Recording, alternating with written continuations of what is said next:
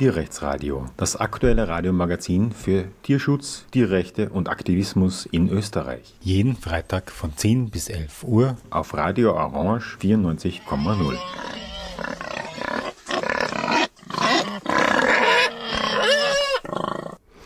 Ja, willkommen beim Tierrechtsradio, liebe Hörer und Hörerinnen. Meinen Gast von heute werdet ihr kennen, wenn ihr im ORF die Sendung Brennpunkt Glaubensfrage Fleisch gesehen habt. Da ist sie als Veganerin aufgetreten, die einen Schweinebetrieb besucht hat, potenziell tagelang besucht hat und dann diesem Betreiber auch die vegane Ernährung vorgestellt hat und dabei sehr, sehr herzlich und sympathisch gewirkt hat. Willkommen, Nadina, bei uns im Studio und vielen Dank, dass du dir Zeit nimmst, äh, mit uns zu sprechen.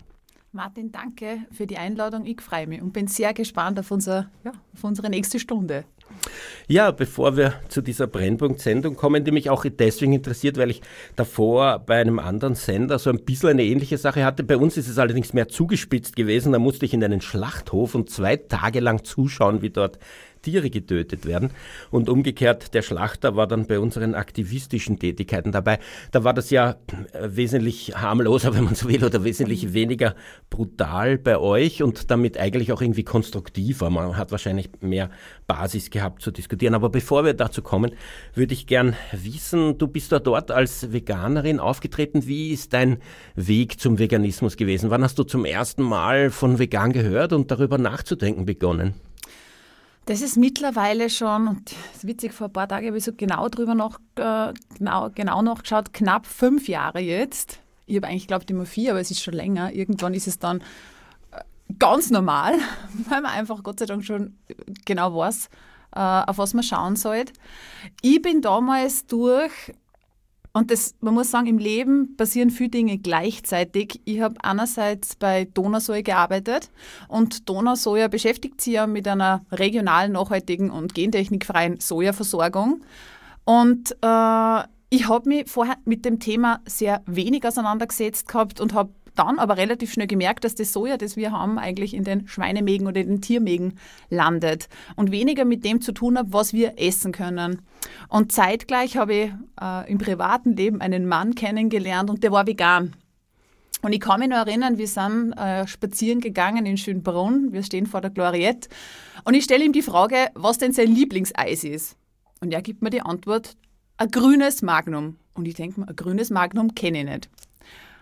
Und dann sagt er mir, es ist ein veganes. Und ich denke mir in dem Moment, oh mein Gott.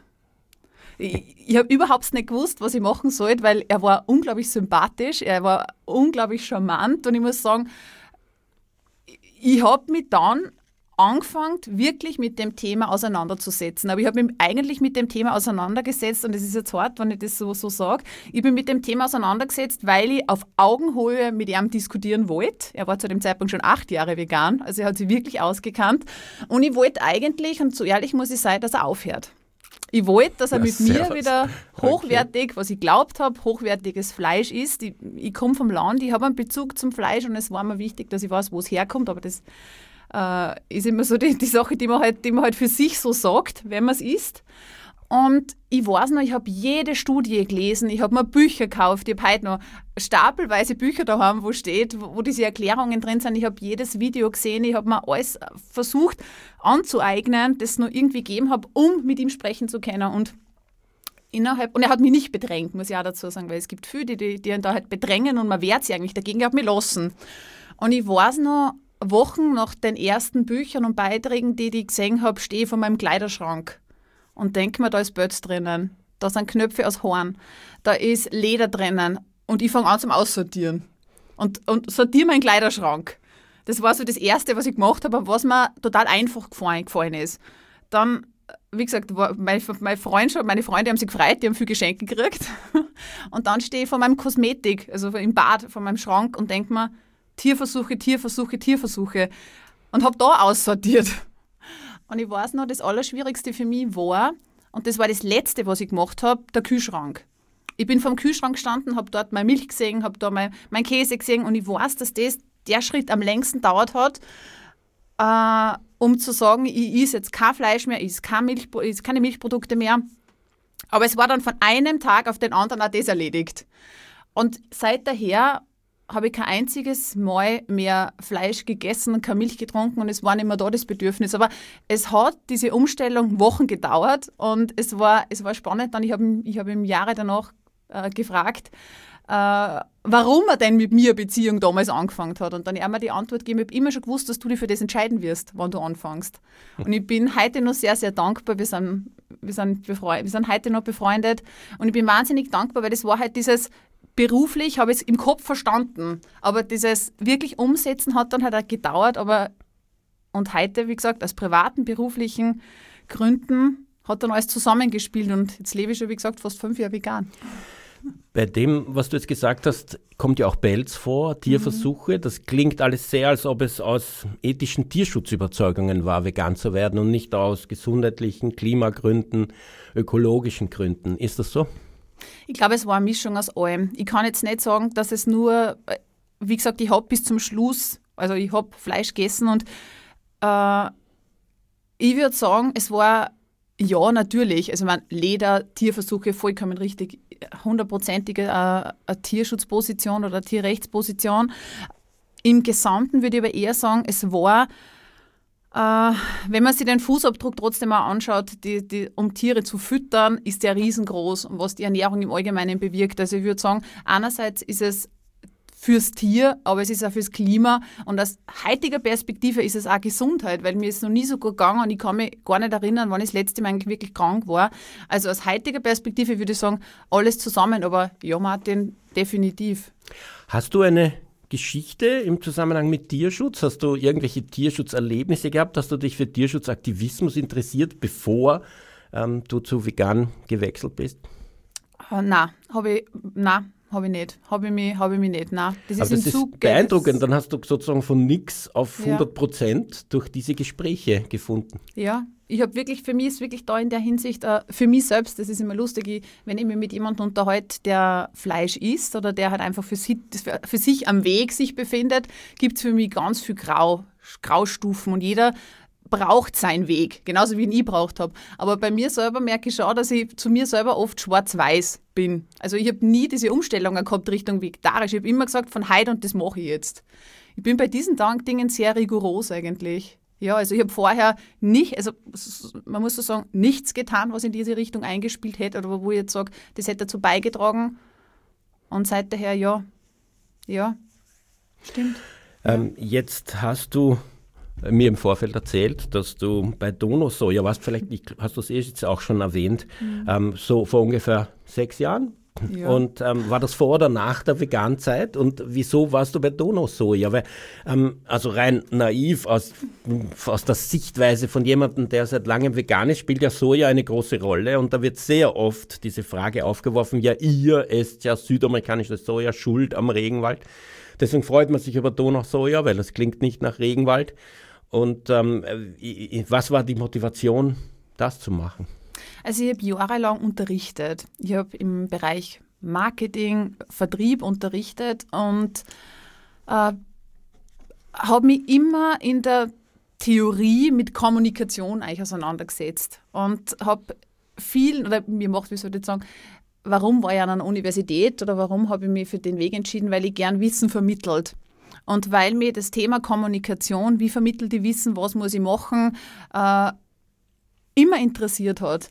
Aber irgendwann nach, und ich war in Summe dann einige Jahre an Unis und FHs, war es dann so, dass ich mir gedacht habe, ich möchte wieder selbst was beitragen. Und ich möchte selber wieder direkt, ich möchte nicht immer anderen erklären, wie es funktioniert durch Studien, die immer oder wo ich mir Wissen aneignet, sondern ich möchte wieder selber was machen, aber ich möchte was machen mit Sinn. Und ich weiß, damals war gerade, äh, damals war ich an der Donau-Uni und dann hat Donau Soja die, die Kommunikationsleitung ausgeschrieben gehabt. Und ich habe mir gedacht, das ist genau das, was ich mir vorstelle. Ich möchte Kommunikation weiterhin machen, ich möchte es in der, in, der, in der Praxis machen, aber möchte nicht plattes Marketing machen. So wie es, und das ist im Nachhinein immer so ein bisschen spannend für mich, weil ich bin da bei Donausoja gesessen und auf einmal hat man Themen mit, wenn du Marketing betreibst, machst du oftmals Greenwashing. Das ist ganz klar, weil du lernst immer, wie verkaufe ich Produkte, wie mache ich Positionierungen. Das ist alles sehr kommerziell gesehen. Und auf einmal bist du in einem Verein, wo das Ziel ist, eigentlich Bewusstsein zu schaffen. Bewusstsein für das, genau wie du sagst, dass 15, dass wir in, in Österreich eigentlich Vorreiter sind, was das Soja betrifft. Das muss man auch sagen, 75.000 Hektar haben wir in Österreich Soja davon haben einen Großteil in Bioqualität sogar. Und das, was wir anbauen, landet nicht nur im, im, im Tiermagen, sondern ist auch wirklich für, für den Verbrauch, für, für Milch, für, für Produkte, die wir ähm, als Mensch essen. Und das waren Themen, die ich unglaublich spannend gefunden habe und wo ich zum ersten Mal gesagt habe, ich kann auch was bewirken vor Ort. Und das hat für mich den großen Unterschied gemacht dann zu dem, was ich vorher unterrichtet habe. Und ich unterrichte heute auch noch, wenn ich Zeit habe, nur leider Gottes sehr, sehr viel weniger, wie was ich gemacht habe. Und zu dem, dass ich wirklich selber mit dem, was ich mache, was beitrage. Und da ist mir aber selber bewusst worden, dass diese Art der Kommunikation, wenn du es für gemeinnützige Vereine machst, äh, ein anderer Ort ist und dass es mehr bewusstseinsbildend ist. Wie schaffe ich es, dass ich auch Menschen dazu bringe, deren Verhalten, also ihnen wieder die Macht zurückzugeben, weil man hat immer so den Eindruck, wenn man, wenn man so beobachtet, was gerade passiert, dass man es, was man tut, eh keine Wirkung hat. Es hat alles keine Wirkung. Und deswegen können auch viel Fleisch essen, weil es eh egal ist, was ich is. Und ich glaube, diese Macht muss man die Leute wieder oder den Menschen wieder zurückgeben, zu sagen, du hast, du hast die Möglichkeit, mit dem, was du tust, was zu ändern. Und da ist mir selber vorgekommen, dass ich in die, in die Position gekommen bin, durch das, dass ich dort Kommunikation gemacht habe.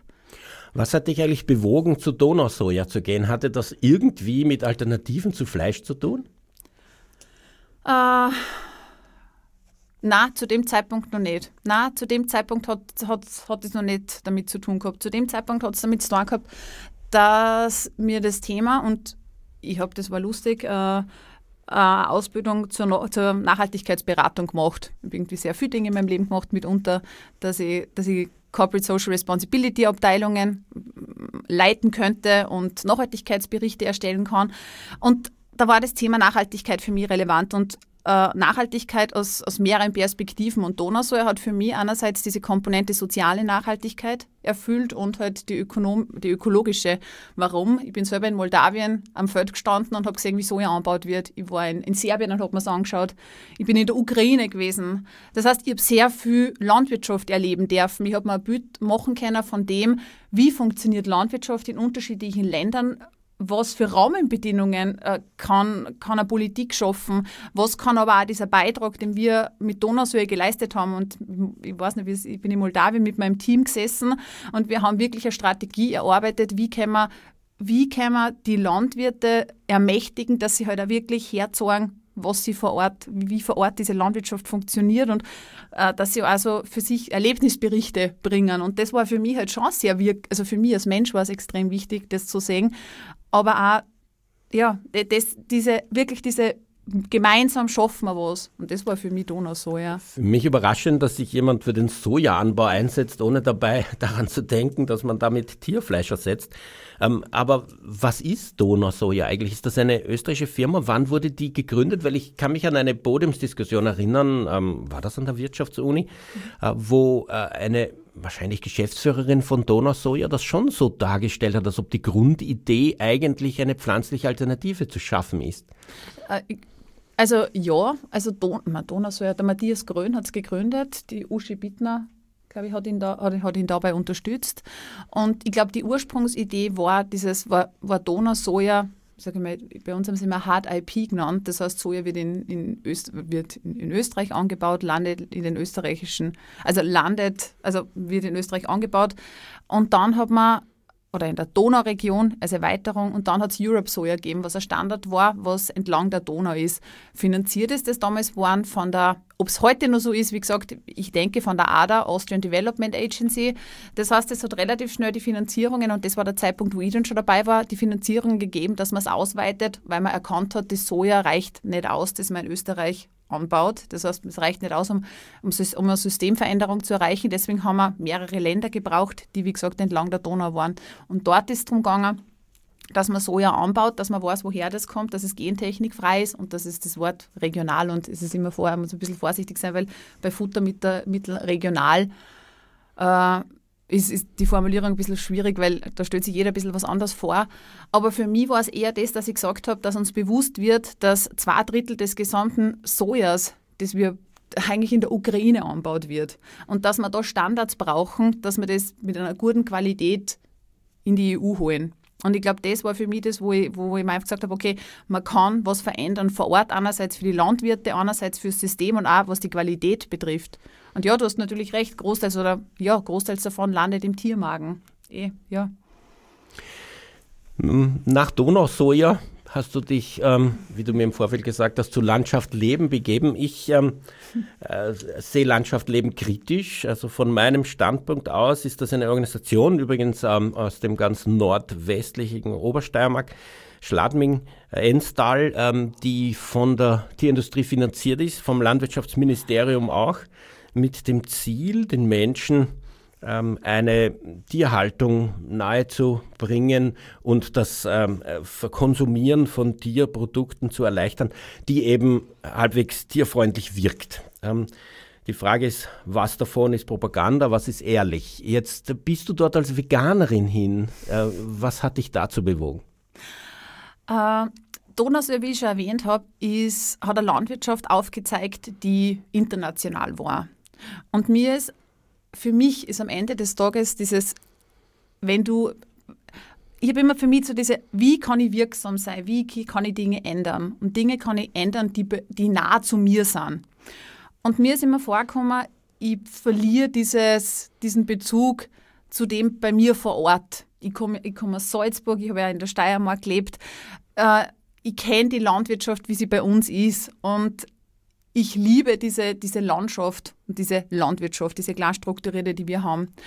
Und äh, ich wollte wieder was machen, was äh, vor Ort wirklich Wirksamkeit sorgt, im Sinn von Landschaft leben, fokussiert Regionalität und fokussiert das Thema dass man wirklich vor Ort Landwirte hat, vor Ort, das heißt jetzt einerseits Fleisch natürlich, andererseits Milch, andererseits Gemüse, aber es geht um dieses Thema, dass man wirklich äh, hersorgt, was wir in Österreich eigentlich an Möglichkeiten hätten.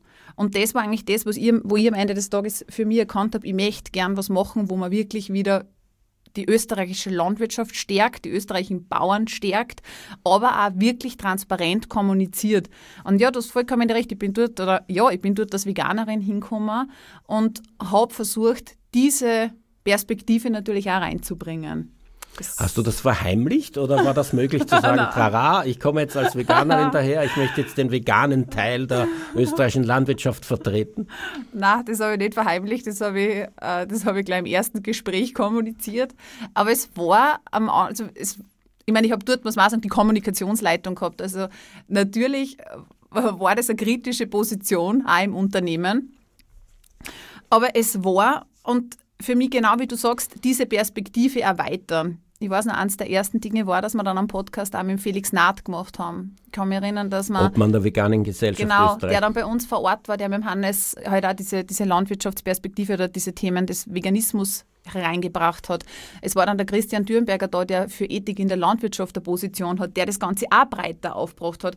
Ich glaube halt einfach, man kann Veränderung bewirken, wenn man einfach in, in diesen Organisationen mitarbeitet. Also ich habe das für mich nicht als Gegensatz gesehen, dass man äh, einfach einen Fokus darauf legt. Aber am Ende des Tages äh, habe ich dieses Dienstverhältnis dann beendet und habe mich auf der Stöß selbstständig gemacht und wollte halt das Thema Fleischalternativen aus Perspektive, aus einer pflanzlichen Perspektive bringen.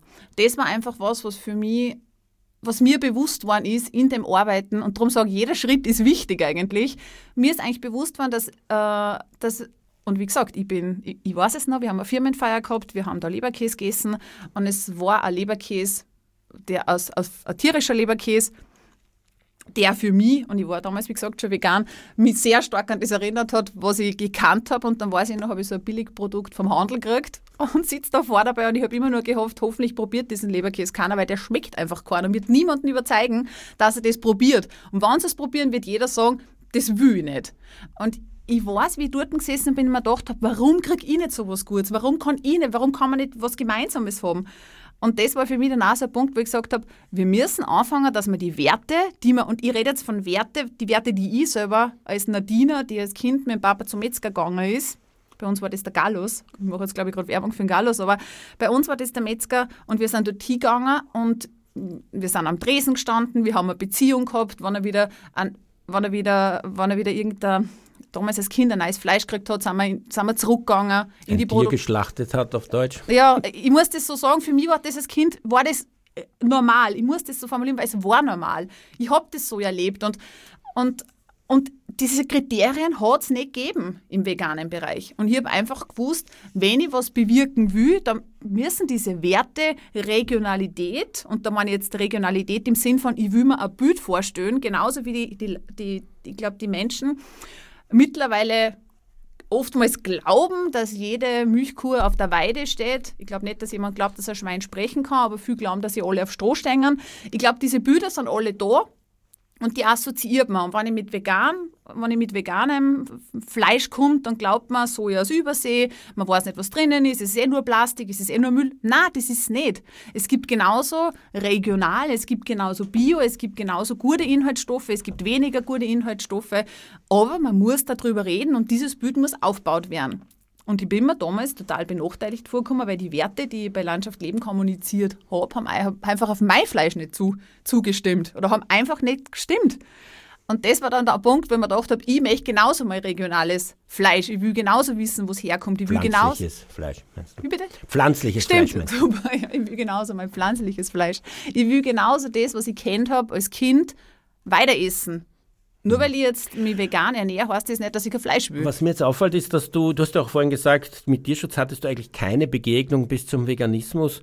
Ähm, jetzt ist ähm, dein Standpunkt zu Tierschutz anders, habe ich das Gefühl, wenn ich den Brennpunkt sehe, wo mhm. du mitgelitten hast mit den Schweinen. Hat sich durch den Veganismus ein Tierschutz, ein Tiermitgefühl entwickelt, das vorher nicht so da war? Ja, definitiv. Es hat sich auch entwickelt, wie bei Landschaft Leben äh, mit dem Hannes, wir waren viel unterwegs und ich habe viel Einblick gekriegt und für das bin ich sehr dankbar. Ich habe äh, Vollspaltenstelle gesehen, ich habe Teil, ich hab, und ich habe Tierwohlstelle äh, gesehen. Ich bin da drin gestanden. Es war nämlich gerade, wie, wie, ich damals bei Landschaft Leben war, war dieser Tierwohlpark unter der Köstinger. Und ich bin da drin Den wir von Tierschutzseite sehr scharf kritisiert haben, muss man genau. sagen. Und ich bin da drin gestanden und mir haben die Augen brennt wie in den Vollspalten. Und, und ich bin in vollkleider Montur drin gestanden, weil wir vom Organismus dem Schwein so ähnlich sind. Das ist nichts, was am Papier für mich existiert, das ist was, was in der Realität existiert hat. Ich habe aber einen Landwirt, ich habe einen, einen Bauer gesehen dahinter, der seine Existenz auf das aufgesetzt hat und der vor Jahren umgestellt hat, wo es politische Förderungen gegeben hat, damit er diese Stahlstruktur für sich oder sich für das entscheidet. Ich habe einfach miterleben dürfen, äh, was dahinter ist. Und da hat sie sich eigentlich gefestigt für mich. Und ab dem Zeitpunkt hat sie die Position ganz stark für mich halt dann nur etabliert oder für mich halt dann nur, dass ich gesagt ich, auf keinen Fall will ich das. Also ich will nicht, dass, dass da ein Tier für mich drin, also in diesem Stall sein muss. Ich will nicht, dass überhaupt ein Tier für mich für mich leiden oder ausgebeutet werden muss. Ich kann, will das einfach Kann nicht. man sagen, dass durch ein veganes Leben man irgendwie neutraler so etwas sehen kann, weil man selber nicht mehr unbedingt an der Nutzung interessiert ist? Weil ich kann mir vorstellen, dass wenn man dieses Fleisch unbedingt essen will, dass man dann das einfach unbewusst ausblendet, was da passiert, damit man weiter Fleisch essen kann ohne ja, Gewissensbisse. Definitiv. Und in dem Augenblick, wo man vegan ist, kann man das eigentlich sich öffnen, dem Tierleid ja, gegenüber. Auf jeden Fall. Ja, das würde ich, das würde ich genauso sehen, ja. Ja. Ja, Landschaft leben, wie gesagt, ähm, sehe ich äh, relativ kritisch. Ich habe mir zum Beispiel was Vollspaltenboden angeschaut, die, da gibt es ja jetzt so längere ähm, Pamphlete, auch online, ähm, darüber, wie Schweine gehalten werden, wie Rinder gehalten werden. Und da geht in meinen Augen der Vollspaltenboden, der eigentlich das Dominante ist, was jedenfalls auch bei den Mastrindern ist, total unter und die Begrifflichkeiten sind sehr relativierend. Ich würde das als Greenwashing sehen. Auch wird sehr verzweifelt versucht, die Klimawirkung von Kühen herunterzuspielen. Ähm, du hast nach einem Jahr Landschaft Leben verlassen, hast aber zur gleichen Zeit einen Blog gemacht, wie du mir vorher erzählt hast. Liebe Grüße, ich hat der geheißen. Was waren da die Inhalte von diesem Blog? Hatten die zu tun mit der Arbeit von Landschaft Leben? Äh, liebe Grüße, ich war für mich eine breitere, eine breitere Perspektive. Die hat für mich das, diese, dieses Thema äh, Kleidung, Kosmetik. Das heißt, das hat für mich mehr diesen Charakter gehabt, wie kann ich, also ich selber habe umgestellt und habe versucht, die Menschen mitzunehmen. Das war so das Thema. Ich habe die Umstellung, äh, wie kaufe ich jetzt meine Kleidung, nach was, nach welchen Kriterien suche ich meine Kleidung, Beispiel, ich kaufe jetzt nochmal Secondhand. Für mich aus heutiger Perspektive, damals habe ich noch Gütesiegel mir angeschaut, habe mir noch angeschaut, wo in Wien finde ich äh, Möglichkeiten, dass ich einkaufen kann.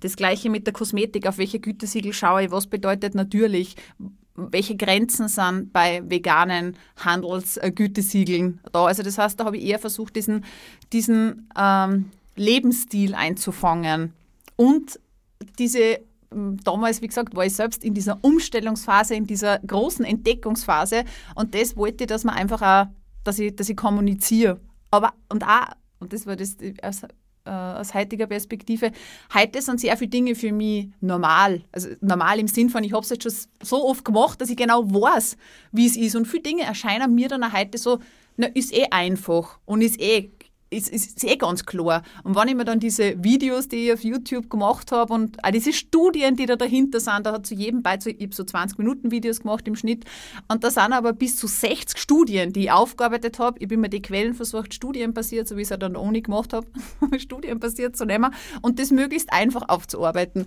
Und dann, habe ich dann, dann hole ich mir diese Videos auch wieder her und denke mir, Nadina, du hast 60 äh, Studien im Schnitt braucht für das, dass du so einen Beitrag gemacht hast.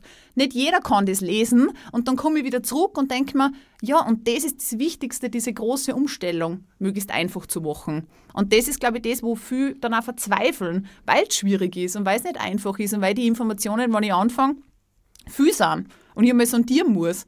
Und manchmal sucht man sich halt dann, so habe ich zumindest gemacht, Menschen, die einem dabei helfen. Ich habe das Glück gehabt, dass ich damals einen Partner gehabt habe und natürlich Bekannte dann in dem Umfeld, die sich auch schon pflanzlich ernährt haben. Aber wenn man das nicht hat, ist es schwierig.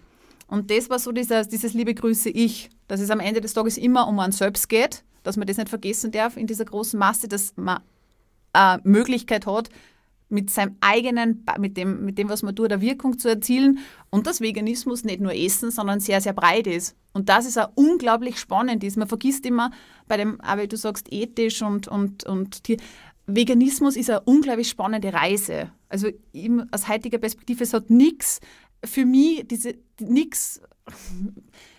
Ich, ich finde, ich habe gerade gestern ein Interview gegeben, da wo es um das Thema Verzicht ging. Und die Frage war, ist Veganismus ein Verzicht?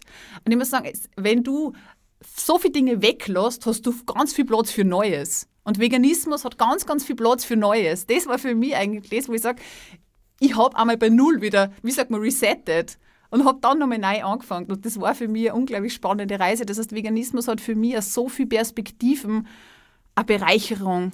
Das Lustige ist, ich habe öfter Menschen äh, gesagt, geantwortet, wenn sie zu mir gesagt haben, heißt, wenn du nichts mehr vom Tier essen kannst, das ist ja irrsinnig einschränkend. Ich gesagt, ich glaube, ich habe noch nie so variationsreich gegessen wie vegan. Plötzlich gibt es sowas wie ein, einen Nussbraten, wo man vorher nicht davon geträumt hätte, sowas auszuprobieren. Nicht? Also äh, an und für sich ist die Variation plötzlich viel größer geworden. Anstelle dass immer nur Fleisch, mhm. ähm, ein, ein Stück Gemüse, eine Beilage und äh, ein Kartoffelsalat, sondern mhm. plötzlich ähm, große Variation. Ähm, jetzt ist dein Blog vier Jahre her. Mhm. Hast du das, warum machst du nicht mehr? Hast du das Gefühl, alles ist gesagt? Nein, es ist nur, nein, nein, ich konnte nur viel mehr sagen, aber der Tag hat 24 Stunden. na, also die Pflanzerei habe ich, es ist die Pflanzerei gekommen, also damals noch Landschaft leben. Nur um das ganz kurz fertig zu machen, nach Landschaft leben, wie ich gekündigt habe, habe ich ein 17-seitiges Konzept geschrieben, wie immer pflanzliches Fleisch vorstelle. Und diese 17 Seiten habe ich eingereicht beim Bundesministerium. Genau, für Klimaschutz. Und da gibt es immer so, das heißt Green Star, dieses Projekt. Und äh, da werden dann die zehn nachhaltigsten äh, oder besten äh, Konzepte, kriegen 10.000 Euro. Und ich weiß noch, ich habe dieses 17-seitige Konzept gehabt, da ist dann drinnen gestanden, das muss alles Bio sein, keine E-Nummern, keine Zusatzstoffe, es darf nicht in Plastik verpackt sein, es muss 100% transparent sein, ganze Lieferketten, die offen Also sowas ist drinnen gestanden. Und äh, ich habe 10.000 Euro gekriegt. Und das war dann so, dass ich mir gedacht habe, okay, du hast eigentlich keine Ahnung von der Lebensmittelindustrie, du hast, bist ja keine Lebensmitteltechnologin, du hast eine Ahnung von Kommunikation, du bist selbst pflanzlich lebend. Das heißt, ich habe gewisse Sachen für mich erfüllt, aber Großteil nicht. Und habe gesagt, ich mache es trotzdem. Und ich weiß noch, ich habe diese 10.000 Euro genommen, habe mir davon ein Foodbike gekauft, habe eine Rezeptur gemeinsam mit einem, also habe eine Rezeptur entwickelt, die mir ein Metzger umgesetzt hat. Und ich bin damals bei der veganen Gesellschaft, bei der Wiegen, äh, äh, bei, in, beim, auf der Donauinsel, wie heißt die? Vegan Mania. Genau, bei der Vegan Mania. Da habe ich auch die kennengelernt übrigens. Oder ich kann mich nur erinnern, ich habe nur ein Foto gefunden von uns. Und ich weiß noch, da bin ich gestanden mit meinem Foodbike. Ich habe meine ganzen Freunde eingeteilt, weil ich natürlich nichts verdient. Habe eingeteilt, dass sie geholfen haben. Da sind wir zu sieb gestanden und haben Leberkäse verkauft. In Käse, klassisch und, und oder war es nur, damals glaube ich, war es nur ein klassischer Leberkäse, da haben wir noch gar nichts anderes gehabt.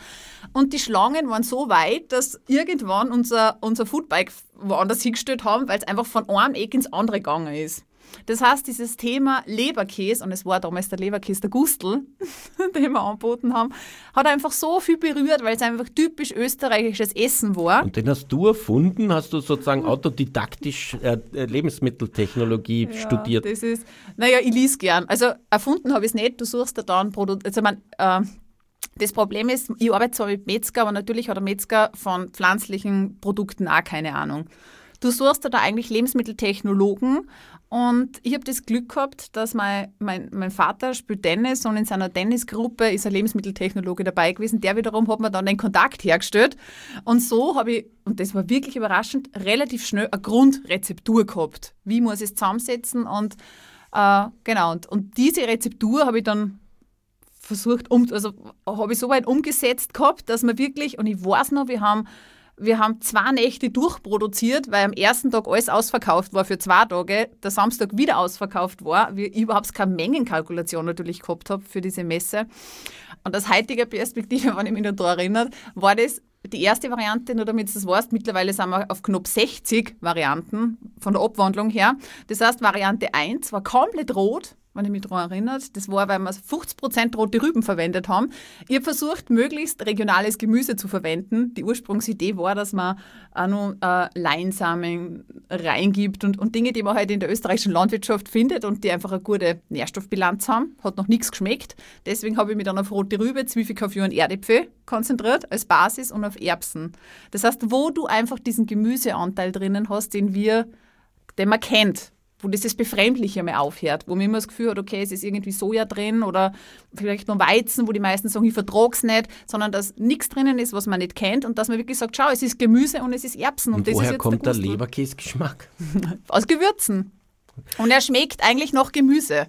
Also er schmeckt, er schmeckt nicht, wie soll ich jetzt sagen, wenn du jetzt meinen Metzger fragst, wird er sagen, der schmeckt nach Gemüse. Natürlich, ich schmecke momentan, ich schmecke, was momentan das große Thema ist, Zwiebel außer. Das liegt natürlich auch an der Saisonalität, weil es ein Gemüse ist und weil, und das ist auch das Spannende, das natürlich jahreszeitspezifisch anders schmeckt und wir nicht immer die gleichen Sorten kriegen, weil wir ja mit Landwirten arbeiten. Ich war ja bei dieser Sendung zwei Tage im Schlachthof und da habe ich ja irgendwie äh, kennengelernt, wie solche Würstel, nämlich Tierwürstel gemacht werden. Mhm. Und die haben also alle Teile des Körpers, die man nicht als Prime Cut verwenden kann. Da habe ich gesehen, wie der so die Wangen vom Schwein rausschneidet. So. Kommt dann in so einen Fleischwolf, wo das Ganze gemischt wird, da kommt so eine weiße Brühe raus. Und dann hat der fünf verschiedene Sackeln gehabt und dann hat er ein Sackel hineingeschüttet, dann durchgemischt und das waren dann die äh, Debreziner und dann ein anderes Sackel rein durchgemischt, waren dann die Extrawurst und ein anderes Sackel, da waren dann die Burenwurst und so.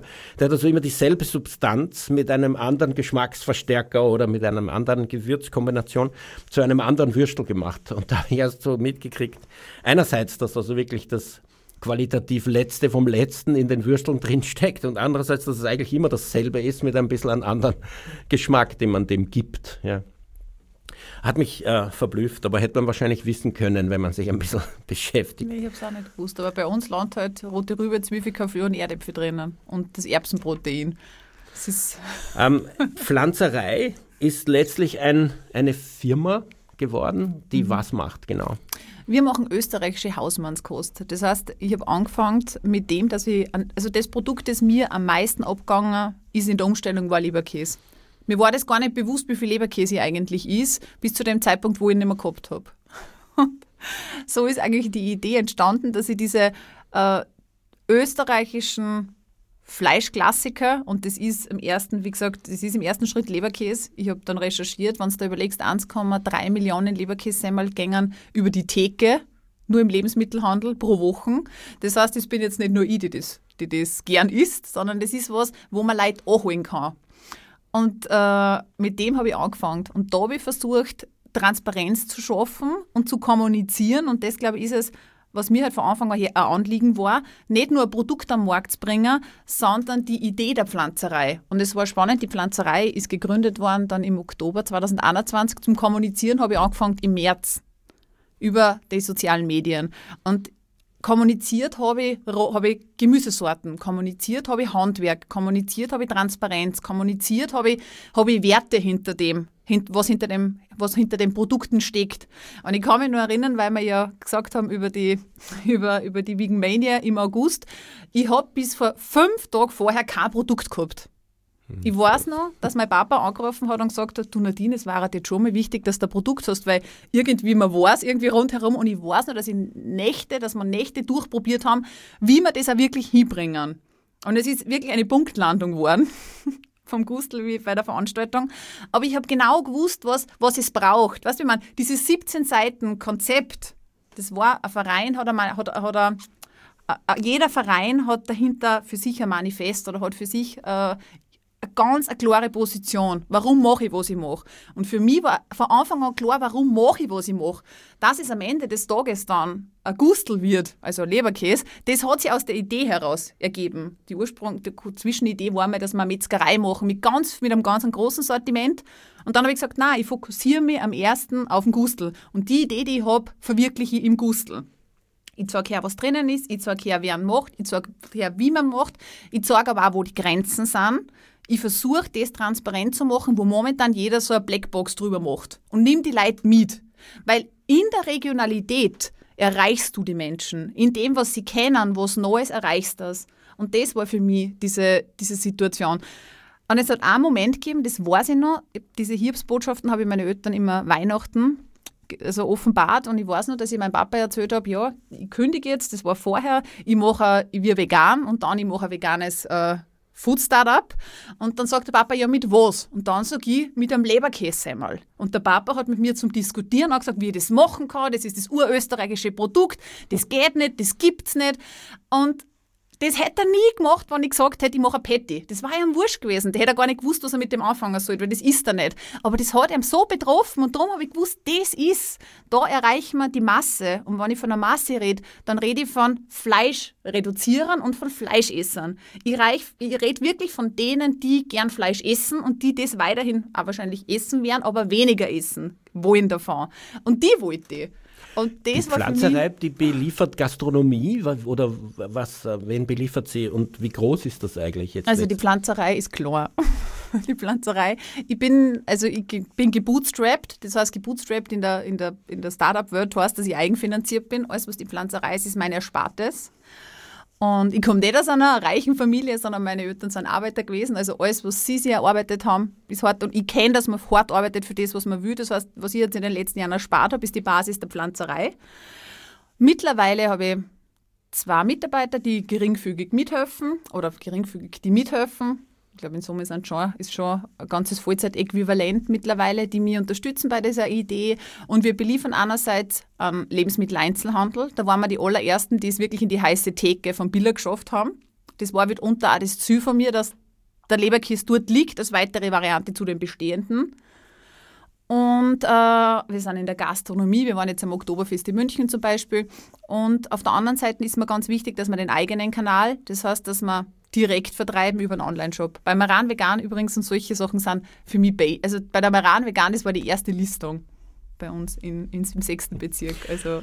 Okay, ich glaube, ich würde jetzt trotzdem gerne noch über diese Brennpunkt-Sendung sprechen. Wir haben gar nicht mehr sehr viel Zeit. Ähm, bei dieser Sendung, zumindest war das der Eindruck von außen, warst du zwei Tage oder so ähnlich bei, in einem ähm, Schweinebetrieb, der übrigens ein Tierwohlbetrieb war, also mit Stroh und sogar Auslauf ins Freie, zwar nicht auf einer Weide, aber auf einer planbefestigten Ebene. Und, ähm, und er, der Schweinebetreiber, war irgendwie bei dir, um sich diese Pflanzerei, ähm, Alternativproduktion anzuschauen und sie auch zu verkosten. Wie bist du eigentlich dazu gekommen? Warum ist der ORF da auf dich zugekommen, um das zu machen? Das ist eine gute Frage. Ich bin angerufen worden und ich habe gar nicht gewusst, was da dahinter alles steckt. Mir hat die Redakteurin angerufen und äh, unser Erstgespräch, ich meine, du kannst es jetzt eh gerade vorstellen, hat glaube ich zwei Stunden gedauert, wo ich ihr davor erzählt habe, wer ich bin, was ich mache, warum ich vegan bin, was so dahinter steckt. Und sie gesagt, ja, äh, sie, sie hat einen sehr guten Eindruck und ich habe nicht gewusst, dass da ganz viele gecastet werden im Hintergrund. Das war mir gar nicht bewusst, ich kenne diese Prozesse nicht. Und äh, genau, und eine Woche später kriege ich dann einen Anruf, ich bin dabei. Und ich habe aber nicht gewusst, ich habe weder gewusst, wer da, ich habe gewusst, es wird, äh, äh, äh, es ist ein es ist ein Experiment, wo man, wo man ein Leben tauscht, in Anführungszeichen, oder mit jemand gemeinsam eine Zeit verbringt. Und ich habe gewusst, dass jemand sein wird, der, der, der in der, im, im, im Fleischbereich sein wird. Also ich habe nicht gewusst, dass er Landwirt ist, der, der Schweine, der Schweine hält. Oder der, genau, das habe ich nicht gewusst. Das hat sich dann erst im letzten Gespräch herausgestellt, dass der Norbert ist. Und ich habe auch nicht gewusst, dass er Norbert heißt. Ich habe nur gewusst, dass er dass er eben Schweine züchtet und das die, die gröbsten Informationen habe ich gehabt. Was ich bemerkenswert finde, ist, dass das Casting ja offenbar darauf abgestimmt war, dass man jemanden bekommt, der den Veganismus irgendwie auch sympathisch und ein bisschen auf einer ähnlichen Ebene ähm, bringt wie diesen Schweinebauern. Weil normalerweise wird das extra so junktimisiert, dass man sagt, auf der einen Seite diese bodenständigen, ländlichen, sehr stark Dialekt sprechenden Schweinebauern, auf der anderen Seite diese urbanen, von der Realität vollkommen entfremdeten, hochdeutsch redenden VeganerInnen. Und bei dir war dieser Eindruck einfach überhaupt nicht. Das muss ja sozusagen Hintergrund im Casting gewesen sein. Du, also ich habe mich nicht verstört, mein Dialekt, glaube ich, kriege ich gar nicht weg. Und ich glaube, die Bodenständigkeit ist auch ganz, ganz, ganz schwer, dass man wegbringt, weil ich glaube, aus der komme ich. Äh, du, das ist jetzt für mich, das kann ich jetzt nicht sagen, was die Absicht war vom ORF. Ich kann nur sagen, dass der Norbert und ich, wie wir uns kennengelernt haben, dass es auf menschlicher Ebene oder dass wir sehr gut miteinander reden haben können. Ein Norbert, sein Sohn war mit dabei und seine Frau habe ich auch kennengelernt. Also es war sofort die ganze Familie da. Und ich bin da auf einmal gleich in der Familie gesessen und es war überhaupt nicht, die Situation überhaupt nicht befremdlich. Also ich glaube eher, dass es ich kann es ja nicht sagen, den Norbert habt ihr eh auch erlebt. Also ich glaube, ich weiß jetzt nicht noch, was sie gecastet haben, aber ich glaube, von der, von, der, von, von der Art her waren wir uns sehr ähnlich. Von der Mensch, von der sagen wir, menschlichen Ort, von der menschlichen Ebene haben wir gut kennen, ja. Auf dieser, in dieser Sendung hat man das Gefühl gehabt, das wären zwei Lebensstile. Ich meine, es war ja nicht nur der Lebensstil, es ist ja auch der Beruf dabei ein Thema gewesen.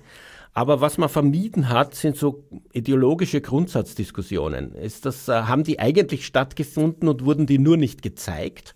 Oder gab es einfach keine ideologischen Diskussionen? Also der Norbert und ich haben sehr, sehr, sehr, sehr viel gesprochen. Off-Record. Ich weiß noch, wie die Redakteurin hergekommen ist und ein paar Mal gesagt hat, Herz auf zum Reden, ihr sollt das ja auch vor der Kamera erzählen. Aber für uns war es halt, wir waren beidseitig interessiert am anderen. Also wir haben sehr viel diskutiert. Ich habe sehr viel geredet, warum, wie er dazu gekommen ist, warum er das macht, wie es ihm damit geht. Dass natürlich am Ende des Tages das Tier dann geschlachtet wird. Ich habe auch mit seinem Sohn und mit seiner Frau über das Thema geredet. Diese Gespräche hat es im Hintergrund hat's gegeben. Es hat's auch, die sind auch, groß, sind auch aufgezeichnet worden. Aber es war gegen, es war einfach ein großes Interesse an der anderen Person da und die Frage, warum. Weil genauso wie du jetzt gerade sagst, der Norbert hat irgendwie die Vorstellung gehabt, da kommt jetzt jemand aus der Stadt, genauso wie es du beschrieben hast, und auf einmal bin ich da gestanden. Und ich glaube, er war auch verwundert, weil ich nicht dem entsprochen habe, was er sich da jetzt gedacht hat. Und ich auch nicht diejenige war, die ihm Vorwürfe gemacht hat. Ich habe versucht zu verstehen. Ich habe versucht, ihm, äh, ihm oder er hat, ich versucht, ihm zu verstehen. Ich habe versucht, ihm Raum zu geben, damit er halt auch sein, sein, sein Wort mir sagen kann. Und das war vor der Kamera genauso wie hinter der Kamera. In der Sendung hat er ja gesagt, ich habe dich ein bisschen recherchiert und du bist eine Aktivistin. Und da ist mir wirklich sozusagen die Lot overgefallen. Das ist ja eine Katastrophe. Aber irgendwie hat sich das dann gar nicht in diese Richtung entwickelt.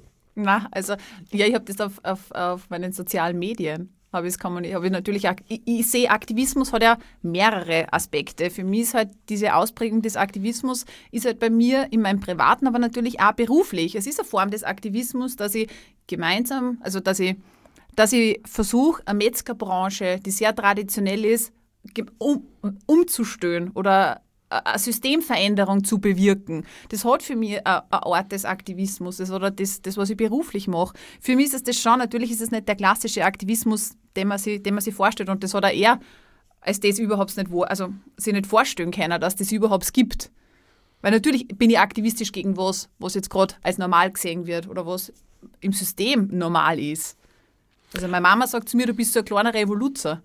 Weiß ich jetzt nicht, wie man das sehen kann. Hatte er ein Verständnis dafür, dass man sagt, ich will nicht, dass für mich ein Tier stirbt? Oder ähm, war er einfach der Meinung, Tiere ähm, also, man, versteht man das? Oder war er der Meinung, Tiere zu töten ist doch eigentlich selbstverständlich? Wie gibt es das, dass das jemand nicht macht? Also, man muss jetzt dazu sagen, und das wiederum ist nicht umgekommen, seine Tochter lebt vegetarisch oder hat äh, eine Basis im, im, Vegetarischen. Ob sie jetzt 100% vegetarisch lebt, ist, also ich weiß, dass das, dass das ein Gesprächsthema war, dass er es kennt. Also ich bin überhaupt, die vegan war für ihn ein Schritt weiter. Der hat halt nicht, das, was er, glaube ich, durch das gehört hat, ist okay, da, da gibt es jetzt äh, eine Henne legt Eier und die Eier isst dann die vegan Lebende nicht, aber die, seine Tochter isst schon. Also das war, glaube ich, der Unterschied. Aber dass sie auch nicht will, dass ein Tier stirbt, das hat er schon kennt, dass man das nicht will. Das ist nur nicht erwähnt worden. Jedenfalls in der Sendung gibt es diese Szene, wo ich weiß nicht wie viele, hundert Schweine oder mhm. was auf diese Lastwagen ähm, getrieben werden, wo er noch betont hat, wie tierfreundlich er das macht, die aber alle in den Tod fahren. Und dich hat das offensichtlich mitgenommen, das war in der Sendung jedenfalls zu merken. Und das Gefühl hat man entwickelt beim Zuschauen, er versteht das überhaupt nicht. Wie kann man das ähm, schlimm finden, dass diese Tiere jetzt in den Tod fahren? Äh, ist das nur so im Film rüberkommen oder hat er tatsächlich kein Verständnis dafür gehabt, dass man mitleiden kann mit einem Tier, das umgebracht wird, in seinen Augen wahrscheinlich human? Also ich habe wahnsinnig viele Reaktionen auf diesen Beitrag gekriegt und habe wahnsinnig viele Gespräche zu dem schon geführt und ich habe äh, oft die, die Antwort kriegt, ich habe gar nicht gewusst, wie man reagieren kann auf das. Ich habe mit sehr vielen Landwirten gesprochen, die auch Schweinebauern waren, äh, äh Hennerbauern, was auch, äh, was auch immer, und die gesagt haben, mir war nicht bewusst, was das mit jemandem macht. Wir haben nur geglaubt, ihr steht auf der Straße und macht Aktivismus, aber nicht, dass euch das wirklich äh, nachgeht. Für mich war das jetzt, ich, hab, ich weiß noch, wie viel, wie viel, wie viel ich habe mich im Vorhinein auf diesen Moment so vorbereitet im Kopf ich habe gewusst, was passieren wird, weil ich das Drehbuch kennt habe. Aber es war die Stimmung so dermaßen düster, das kann man sich über, wie wenn, wie wenn da ein Schleier über den ganzen Bauernhof drüber liegt. Und es war düster, es war kalt, es war, es war so ruhig und dann auf einmal war es so laut und es war so, es war die Situation so bedrückend einfach. Das kann man sich überhaupt nicht vorstellen, wenn man das nicht miterlebt hat. Das war das, was ich, was für mich dann so das war, weil ich mir gedacht habe, okay, alles, was ich jetzt eigentlich für mich kognitiv versucht habe, äh, mir, mir, in, mir, mich vorzubereiten, war überhaupt nicht möglich, weil in dem Moment war es nur so, okay, es war nicht nur, ich bin ja, ich weiß nicht, ich, ich habe so ein paar Minuten war ich dort und dann bin ich weggegangen und hab mal, war mir sehr emotional, bis es wieder gegangen ist, bin ich dann wieder zurückgegangen. Das ist einfach was, das habe ich, hab ich noch nicht gekannt. Das habe ich Landschaftsleben auch nicht erlebt. Und äh, ich habe schon, also ich glaube, der Norbert ist halt in, ein, in, ist, eine Generation, ist es ein Generationslandwirt. Und ich glaube, wenn man das nicht anders kennt oder wenn das einfach normal ist, dass man ein Tier halt als das sieht, dass man es dass isst, dann ist es halt so. Er hat ja auch dann erzählt, dass er Schweine gehabt hat, zu deren er eine Beziehung gehabt hat, die aufgesprungen sind, aber auch die sind gegessen worden. Hättest du ähnlich empfunden zehn Jahre davor? Wahrscheinlich, wenn ich das gesehen hätte, war ich wahrscheinlich schon zehn Jahre vorher, zumindest vegetarisch geworden. Ich glaube, man, und das war für mich das, das Wichtige, was man, glaube ich, mitnehmen muss, man muss das gesehen haben und ich hoffe, das ist vernünftig umgekommen in dem Beitrag. Wenn jemand Fleisch isst, dann finde ich, sollte man das erlebt haben. Weil in mir hätte es was gemacht. Mit mir hat es was gemacht. Mit mir hat es heute, wo ich vegan lebe, nur was gemacht was hätte es dann gemacht, wenn es vor zehn Jahren gewesen war? Also ich glaube, wenn man Fleisch isst, finde ich, dass man das wirklich transportiert kriegen muss. Und nicht nur aus Büchern und nicht nur aus irgendeinem Fernsehbeitrag, sondern ich finde, man sollte das miterlebt haben. Das, was du jetzt gesagt hast mit der Schlachtung, ist also ich, also ich, muss, ich konnte mir das gar nicht vorstellen, wie das ist. Also für mich hat das schon vollkommen gereicht, dass man weiß, dass die jetzt direkt am Weg zum, zum Schlachter sind. Ja, das war für mich total albtraumhaft. Also so etwas das Arges habe ich irgendwie überhaupt noch nie erlebt. Diese mhm. Schweine, ich meine, ich war mit beim Schweineholen. Mhm. Die sind dann in diesem Warteraum gewesen, hat immer fünf in den Schlachtraum rein und direkt auf meinen Zehen quasi sind die umgefallen, wurde mit einem Riesenmesser in deren Hals gestochen.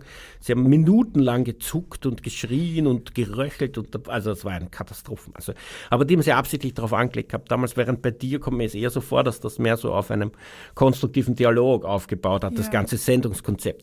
Ja. Was mich jetzt interessiert hätte, ich meine, ähm, der Landwirt hat ja ein Tierwohl-Schweinehaltung, was ja die große Ausnahme ist, also mhm. im kleinen einstelligen Prozentbereich. Ähm, wäre jetzt anders verlaufen, wenn das ein Vollspaltenboden, die klassische Schweinefabrik gewesen wäre, hermetisch abgeriegelt, kein Auslauf ins Freie mit Tieren, die verletzt sind, die schmerzhaft entzündete Gelenke haben zu über 90 Prozent? Wäre das anders verlaufen? Ich, also von meiner Seite her schon, weil natürlich man ja da wirklich das Best Practice gesehen hat. Und ich, ich, hoffe, dass das auch nicht untergegangen ist, dass genau wie du jetzt sagst, das, was man da im Fernsehbeitrag gesehen hat, das ist highest level. Man muss bewusst sein, dass das die Spitze eigentlich von dem ist, was wir in Österreich haben. Und nicht, dass das die Masse ist.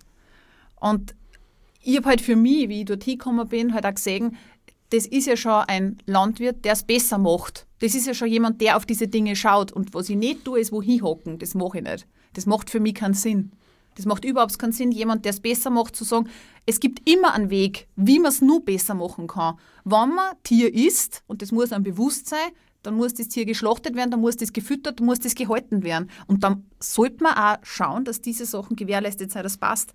Und das, äh, das, das ist das, was ich wollte, dass umkommt, dass, dass man da hinschaut und dass man das sieht. Ich kann da nicht sagen, wie es gewesen war in einem vollspalten Boden. Also genau wie es das du jetzt beschreibst ich kann mir das nicht vorstellen, weil das habe ich selber noch nie gesehen. Das habe ich noch nie gesehen, das habe ich in eure Beiträge gesehen.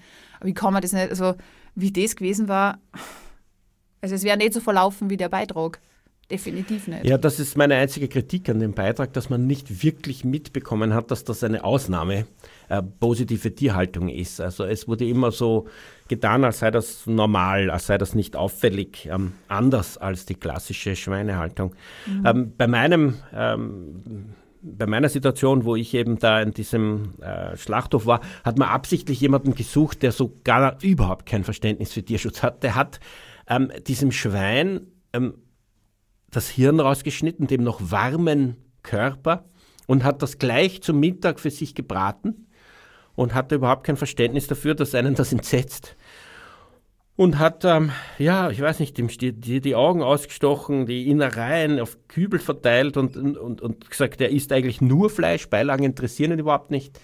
Er geht jagen, fischen und Fleisch essen und Tiere schlachten, sonst macht er eigentlich mhm. nichts im Leben. Also das war alles ähm, das war alles äh, extra so auf die Spitze getrieben. Mhm.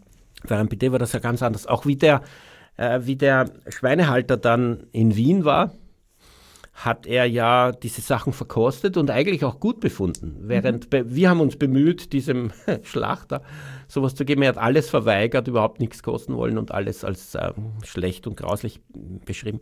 Das war ja doch ganz anders. Hat, der, äh, hat er tatsächlich sich für diese Dinge interessiert oder ist das nur in dem Film so gemacht worden, damit man ihn halt sympathisch findet? Na, also ich habe den Eindruck gehabt, dass er sich tatsächlich für das interessiert hat. Also wir haben im Nachhinein jetzt auch noch Kontakt und wir haben schon ausgemacht, dass er, dass er ihm vorbeikommt und dass er sich was abholt für die Familie. Also nein, ich habe schon den Eindruck gehabt, dass ihm das interessiert. Er ist ein, Welt, also er ist ein totaler weltoffener äh, Mensch gewesen. Die reden in der Familie Englisch. Also seine Frau äh, kommt ja aus England. Also das war eine unglaublich atypische Situation dort. Das, das kann man jetzt nicht wirklich, das habe ich ja so in der Form überhaupt nicht kennt. Also es war ein ganz anderes Ort, Ort des Miteinanders für mich. Und ich habe schon ich habe definitiv den Eindruck gehabt, dass ihm das interessiert. Er hat ja sehr viele Fragen gestellt, wie wir das verarbeiten beim Metzger. Er ist dann, wir sind dann nur mit, mit Gerold vom Staudinger beisammen gestanden. Wir haben nur über diese technischen Themen geredet. Wie geht das? Wie geht es ihm damit? Warum macht er das? Also er hat ganz viele Fragen auch gestellt dazu. Und wir haben es ja mehrfach verkostet. Also wir haben Schnitzel gegessen, wir haben Leberkäse gegessen, wir haben ja ganz viel gegessen. Wir haben die, die verschiedenen Lorbeil, von denen der Sebastian geredet hat. Das sind ja auch unsere gewesen. Das heißt, wir haben sehr, sehr viel gegessen. Das ist ja auch irgendwie so ähm, äh, in einer Weise dargestellt gewesen, dass das diese Vorurteile gegenüber Veganismus aufweicht, dass die mhm. Leute, die bei dir da waren, ja mhm. eigentlich ein tatsächlicher Fleisch, ja. äh, Fleischhauer war, der diese ja. Sachen auf pflanzlich verarbeitet und dieser Mensch, der dann das Schnitzel gebraten hat, ja auch normalerweise äh, mit Tierprodukten hantiert. Also das hat das Ganze ja so eingebettet in ein normales Ambiente, mhm. dass man eigentlich nach Anschauen dieses Films nicht sagen konnte, vegane Spinner, die sind, die leben ja am Mars. Also die leben offensichtlich unter uns, zu, zu, zum Entsetzen mancher Menschen vielleicht. Ja. Ähm, wir haben noch zwei Minuten. Ich würde gerne noch von dir hören, was du jetzt unterm Strich mitgenommen hast von der Sendung. Du, ich habe eine weitere Perspektive miterleben dürfen, eine Perspektive, wo ich glaube, dass es äh, wenn Menschen, also unter der Voraussetzung, und das wird immer so sein, ich glaube nicht daran, dass, dass es irgend, ich glaube nicht daran, dass wir alle, dass es alle, dass es Menschen gibt, dass wir alle vegan werden, bringen wir es am Punkt. Aber ich glaube, dass es viel, Auch in 100 Jahren nicht oder 1000? Also 100 Jahre, so lange lebe ich, glaube ich nicht mehr. So lange ich lebe und ich bin jetzt 38, also sagen wir die nächsten 40 Jahre nicht, denke ich. Und von dem her glaube ich, dass es aber Transparenz und ehrliche Kommunikation braucht. Und es braucht endlich dieses, diese Aufweichung von Tiere werden auf Stroh, sind auf Gras, vegane Produkte sind alle im Labor, sind aus Plastik, bla bla bla. Es braucht damit dieses Aufbrechen, es braucht eine gute Positionierung und eine gute Vorstellung von pflanzlichem Fleisch und dafür werde ich, werde ich mich einsetzen. Und äh, es braucht dieses Miteinander. Und das wiederum hoffe ich, dass umgekommen ist, dass es nicht immer ein Gegeneinander ist, sondern dass es ein Miteinander sein muss, wenn man was verändern will. Was aber beeindruckend ist, wenn man davon lebt, dass man Fleisch verkauft, weil da ein Miteinander mit jemandem, der eigentlich ein Konkurrenzprodukt vertreibt, ist ein gewisser ja, ein Wachstum. Toleranz. Es braucht auf beide Seiten ein großes, also es braucht auch da ein gewisses Wachstum. Und es braucht ja da die Erkenntnis, dass, genau wie mein Metzger jetzt, wenn man davon reden, sagt, ja, der Gustl ist schon im Kühlraum. Es muss ein Teil zu einer werden. Und das ist, glaube ich, wichtig. Und das hat mit dem, hoffe ich, einen Beitrag geleistet, mit der Sendung vom Brennpunkt. Ja, eigentlich arbeiten wir jedenfalls beim Verein gegen Tierfabriken daran, dass solche Schweinehaltungen frü früher oder später obsolet sind. Äh, was so klingt, wie es wüssten, wüssten wir sehr feindlich ähm, eingestellt sein. Aber natürlich, wie du sagst, ist das ein Jahrhundertprojekt und nicht eins für die nächsten 10, 20, 30, 40 Jahre. Und da kann man natürlich zusammenarbeiten, weil ja die nächsten Schritte eigentlich in dieselbe Richtung gehen, wenn man mit einem Tierwohlbetrieb zu tun hat, der ja noch immer die große Ausnahme ist und wo man hoffentlich in Zukunft mehr davon sieht. Die Zeit ist um. Vielen Dank für den Besuch im Studio. War ein sehr lebendiges Gespräch und interessant, dir zuzuhören. Ich wünsche dir noch viel Kraft bei deiner Arbeit und ähm, bedanke mich nochmal herzlich, dass du gekommen bist. Danke für die Einladung. Martin. Für die Sendung verantwortlich Martin Balluch. Tierrechtsradio, das aktuelle Radiomagazin für Tierschutz, Tierrechte und Aktivismus in Österreich. Jeden Freitag von 10 bis 11 Uhr auf Radio Orange 94,0.